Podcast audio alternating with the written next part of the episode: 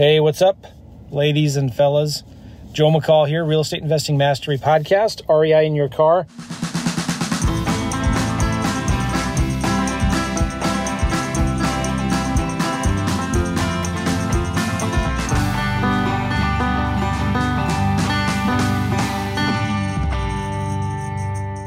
Sitting in the car right now, waiting for my daughter to finish a math lesson. I wanted to do a quick little, um, what do you call it? Podcast. Thank you. I want to do a quick one, just kind of summarizing the advantages of owning real estate and the advantages of owning rental properties specifically. And I'm bringing this up because it's easy to forget. Sometimes, you know, we're so deep into the weeds, we forget kind of why we're doing what we're doing, and we forget some of the advantages of what we're doing. Um, and sometimes this is helpful to be remember, reminded of so that when you are looking for, you know, when you're talking to your family or friends or relatives about what you do and why you do it, and they have questions about what you do, and, you know, they'll talk to you about, hey, I want to get started into real estate, you know. Uh, maybe you're talking to a private lender and you want to talk about, you know, why what you do is so awesome why, you know, you know what I'm saying, right? So here are five reasons why you can make money and how you can make money owning real estate, specifically rental properties, okay? Number one, I'm going to just list them out right now for you and then kind of maybe explain a little bit more. Number one is appreciation. Number two is cash flow. Number three is tax benefits. And then number four is equity buildup through, you know, paying off your mortgage. And number five, and this has become kind of more important as we've been through the economy, what's going on now, is creating a hedge against inflation. All right.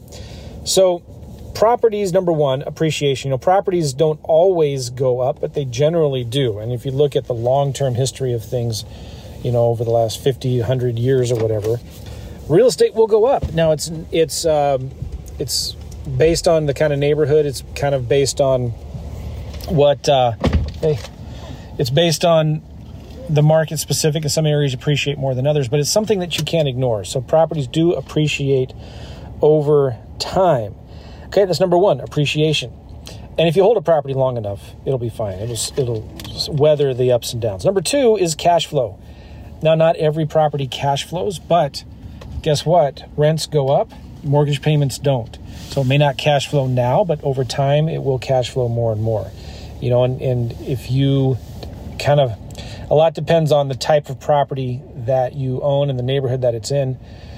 Um, but cash flow is super important. And one of the things I always look at is cash on cash return. I want to know how much cash I put into the deal, how much return am I going to get in the first year on that. And you know, for general like r- rule of thumb, you know, you want to you want to cash flow at least a couple hundred, three hundred dollars a month net net cash flow. Uh, you want to have at least you know maybe ten percent, maybe eight percent, depending on the neighborhood, the area, maybe 12, 15 percent cash on cash return in your first year. Um, so cash flow is really important, and you need to know your numbers. You need to look at net, net, net cash flow, like net. What are you getting after taxes, insurance, maintenance, property management, repairs? You know, future capital expenditures. Um, and when you do get cash flow, you need to be setting aside that money in savings for unexpected things that are going to come up and repairs and things like that. All right, but cash flow is important, and you know, obviously as soon as you pay off that loan, the sooner you pay it off, the more and better your cash flow will be. So the goal, in my opinion, should be to get as many free and clear rental properties as soon as you can. I don't believe that you should uh, refi till you die, as some people say. I believe it's important to have as free and clear.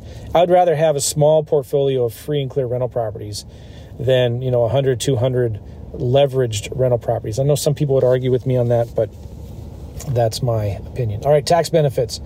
Um, right, you can write off general expenses, anything that's going on with the property. Um, you can write that off. Right, there's a lot of tax benefits. You know, depreciation, uh, perceived quote unquote losses on the property. Uh, so sometimes you can, if you have enough rental properties, you can you don't have to pay any money in taxes because of all of the tax benefits of that. So I'm, I'm not a tax expert, but definitely I don't. There is really. I don't think there is a better investment vehicle. They give you better tax benefits and write-offs than real estate. All right. The third or fourth one is equity building through mortgage payoff. And guess who's paying your mortgage payment when you have rental properties? The tenants are, right? So every month, your mortgage payments are reducing the principal uh, on your loan. It's reducing the um, your your balance, loan balance, and giving you more and more equity. And that's the one of the most powerful things about owning rental properties is somebody else is making your debt payments for you. And this is why it's also so important because you have the debt to make sure you have reserves so that when the property is vacant, you know, you have money set aside to make your mortgage payments. Because the bank giveth and the bank taketh away. They will uh, happily lend you money on a good deal and they'll happily take it back if you stop making the mortgage payments. So just remember that. Final one hedge against inflation. You know, make sure when you get leverage or loans on your properties, you get a fixed rate because with a fixed rate, the property values are going to increase over time and the rents are going to increase over time, um, but your mortgage payment will stay the same. All right. So, anyway, um, we check the door, make sure it's closed. All right. I got to get going. Um, appreciate y'all.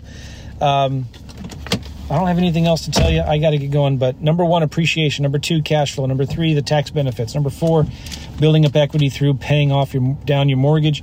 And number five, hedging against inflation. All five really good reasons why you need to be in real estate. And yeah, that's it. we'll see you guys. Bye.